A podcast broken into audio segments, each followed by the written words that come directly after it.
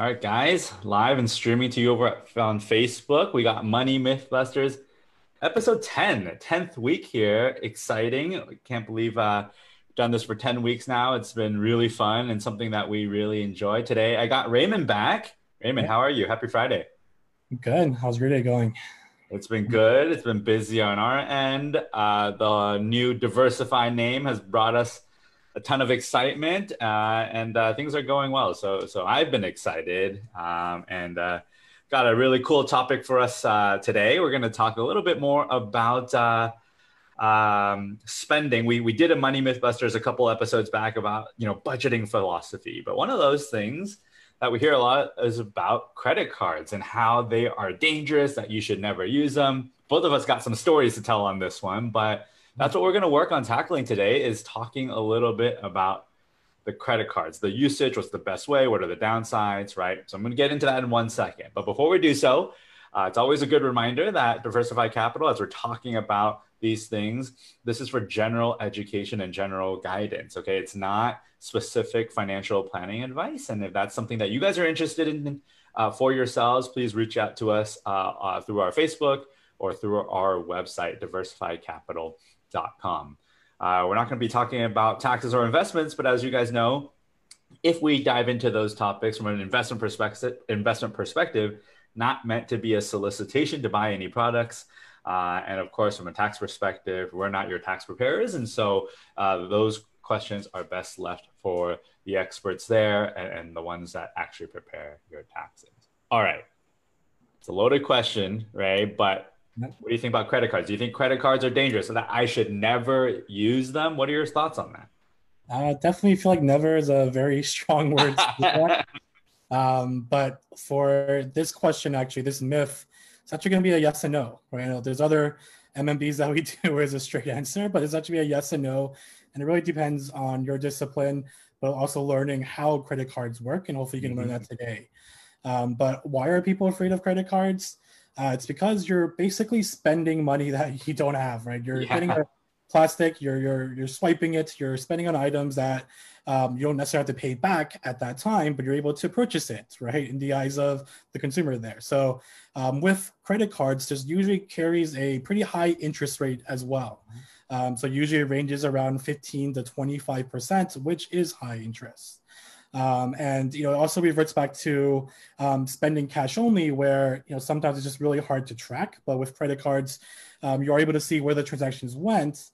Uh, but with the number of transactions on your credit card, this can also overall impact your credit score, right? Mm-hmm. How much of that credit are you utilizing, depending on the credit card company and how much they're willing to lend to you at a certain time.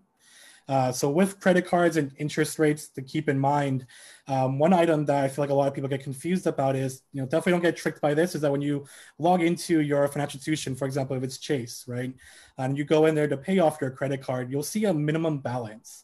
And that minimum balance is probably around fifteen to twenty to twenty-five dollars, yeah. um, but it's very low, right? And the balance that you probably took out might be one thousand dollars, two thousand dollars, um, but they're only requiring you to pay, you know, fifteen to twenty-five dollars um, for that monthly payment, right? It doesn't, as long as you're paying that monthly amount, it's not going to impact your credit score, or you're not late on a payment. But this is where the interest comes into play, right? So that minimum payment is different from your statement balance. Your balance is actually how much you use on your credit card. That minimum payment is just the bare minimum that they're requiring you to pay. So that extra balance that you're paying off between the minimum payment as well as the statement balance, um, that amount there is going to get hit with interest, okay? Um, so with interest rates, this is another question that we get from a lot of clients too is, you know, how is it actually charged, right? So for example, if your credit card, you know, agreement says twenty-five percent or twenty-four point nine nine percent for your uh, interest rate, um, they actually charge it on a daily basis and it compounds as well. Um, so you don't necessarily see the interest rate charges every single day. Uh, it's more whatever that remaining balance is that you haven't paid, uh, they'll charge basically twenty-five percent divided by three hundred sixty-five days. And whatever percentage that amount is, that's the interest daily interest that you're getting charged. So that gets tacked on to your previous balance. It continues to grow.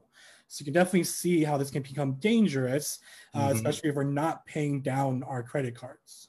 And that's the portion you're saying, yes, it is and can be dangerous, right? And look, I mean, there are some statistics out there that you'll see, and all of what Raymond described is the, the idea that, right, it's, it's you're spending, and this is why people are afraid is what he's saying, right? Like that you're spending money that you don't have.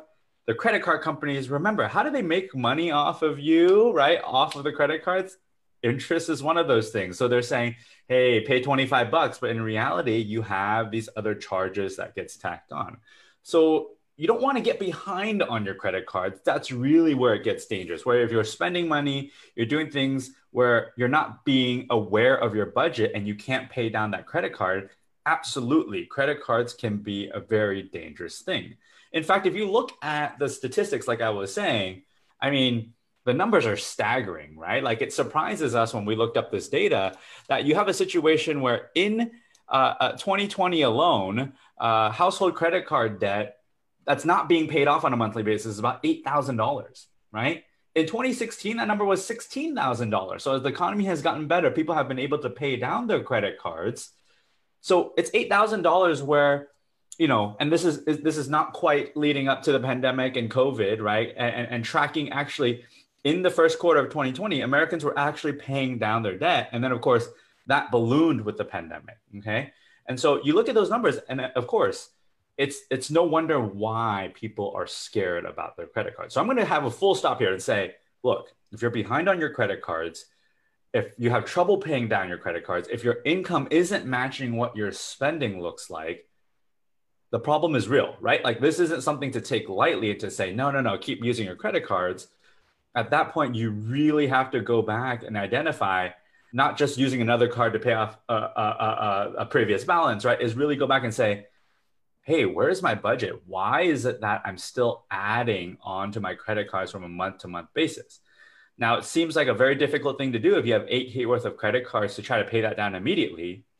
But it's not about being immediate. You have to understand and accept that it may not be an immediate thing that you can pay off, but looking back at your budget and having budget awareness may tell you, look, I can pay off X amount each month because this is what my delta of spending looks like. This is my difference between what I'm making, bringing home, my monthly spending. I might be able to pay off five hundred dollars a month. And if that's the case, and you're at eight K worth of credit card debt, it's worth calling your credit card companies and say, what can I do? I'm behind. What can I do right now to be able to set up a fixed payment at a reduced rate? Look, they want to work with you. They, they don't want you to never pay the credit card and be, be so behind that you just right get into collections. They want to work with you to actually pay that off.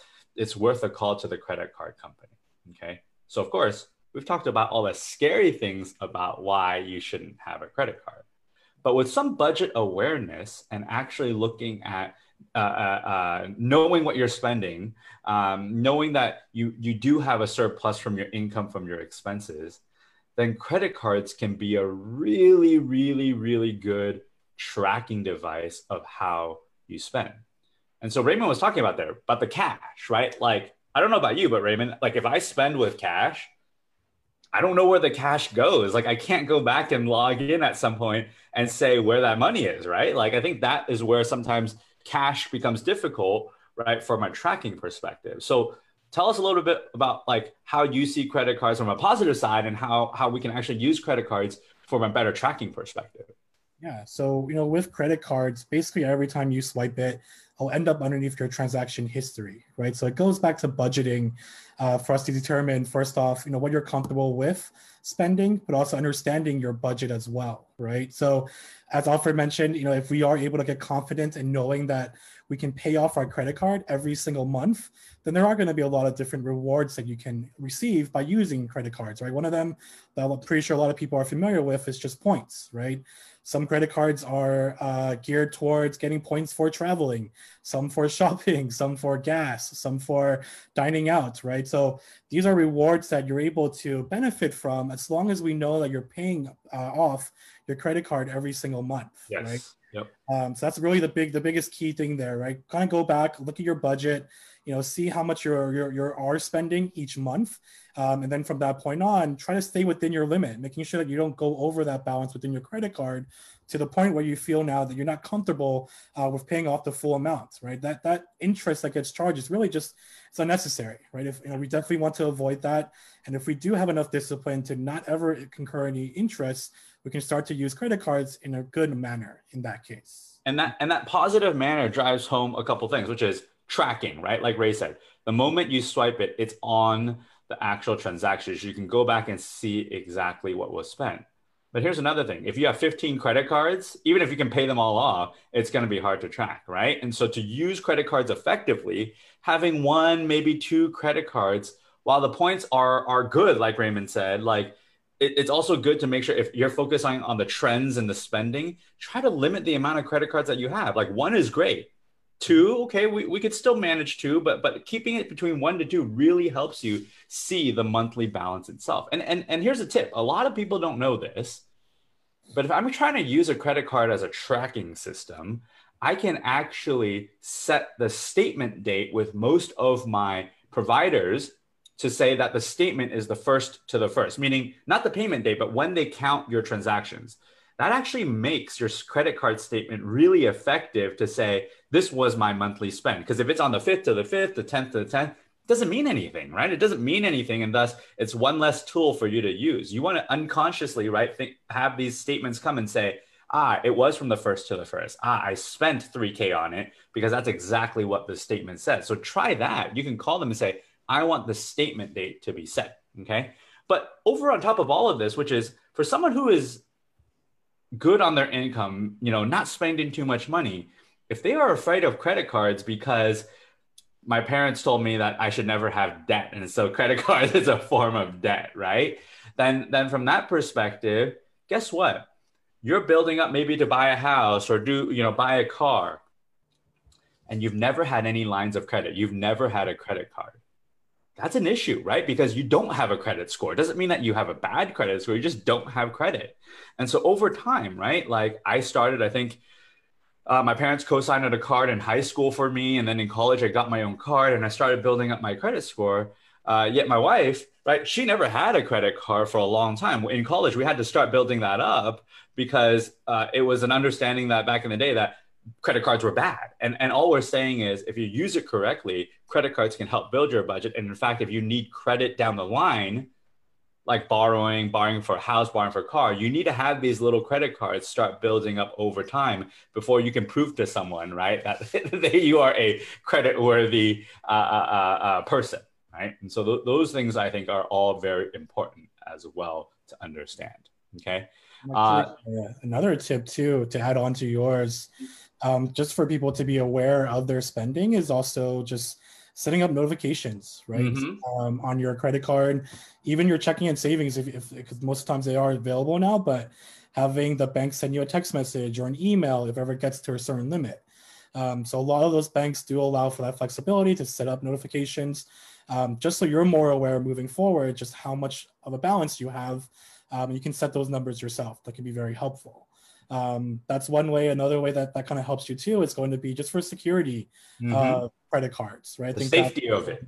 Exactly. The safety part of the credit cards is um, generally it's actually going to be more safe on a credit card over a, a debit card, for example. Um, the reason for that is because I'm not sure if you guys ever had lost your credit card. I lost mine multiple times already. Uh, uh, I do have a story to share where I did lose my debit card one time.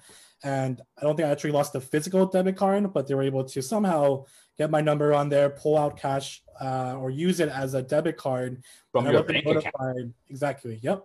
So it's actually cash in the, since it is cash in your checking accounts, mm-hmm. uh, they were able to withdraw just small, you know, five dollars, ten dollars charges here and there that I didn't notice it um, until they tried to buy Ray-Bans, which was like two hundred dollars.